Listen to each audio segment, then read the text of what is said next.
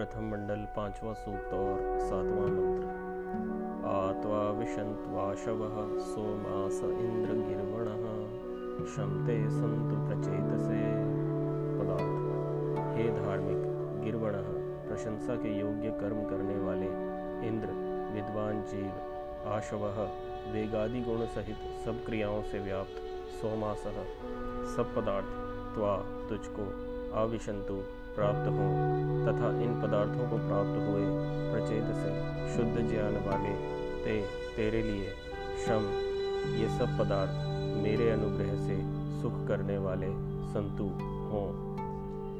भावार्थ, ईश्वर ऐसे मनुष्यों को आशीर्वाद देते हैं कि जो मनुष्य विद्वान परोपकारी होकर अच्छी प्रकार नित्य उद्योग करके, इन सब पदार्थों से उपकार ग्रहण करके, सब प्राणियों को सुखयुक्त करते हैं वे वे लोग सदा सुख को प्राप्त होते हैं, अन्य कोई नहीं। ईश्वर स्वयं सत्य स्वरूप है। ईश्वर ने इस संसार की रचना, सत्य की भावना से अभिप्रेत होकर की। वे स्वयं शुद्ध होकर चाहेंगे कि उनकी सृष्टि भी शुद्ध हो और उसका जो नियामन है, उसका जो कार्य रूप है, वह भी शुद्ध हो। तो ईश्वर ने व्यवस्था इस प्रकार की की है हमारी सृष्टि की कि उन्होंने जीवों को उतारा, उन्हें वेद ज्ञान दिया, इसलिए कि वे अपने जीवन को शुद्ध रखते हुए इस संपूर्ण व्यवस्था का सही से संचालन करते रहें। उनको सबसे अधिक बुद्धि दी मनुष्यों को ताकि वे अपनी बुद्धि का प्रयोग करके संपूर्ण प्राणियों के लिए सुख उत्पन्न करते रहें।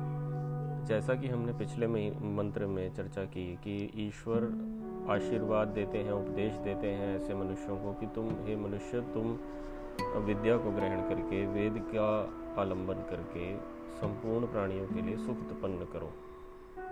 और उस प्रकार आप अपने लिए और अपने सभी प्राणियों की शुभेच्छा के साथ उन्नति को प्राप्त हो। इस मंत्र में ईश्वर ये बोलते हैं कि उसी बात को आगे बढ़ाते हुए कि जो तुमने विद्या प्राप्त की है, क्योंकि तुमने एक अच्छा कार्य किया है, तुम पुरुषार्थी हो, तुम्हारे मन में इच्छा है कि सभी की उन्नति हो। अतः मेरे बनाए हुए जितने भी उत्तम उत्तम पदार्थ हैं, वास्तव में तुम ही उन, उसके लायक हो।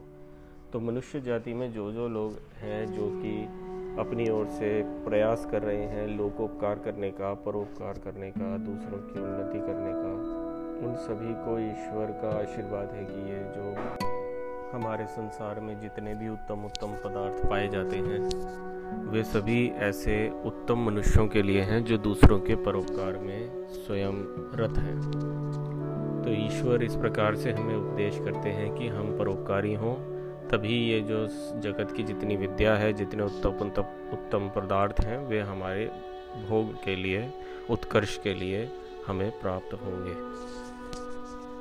ओ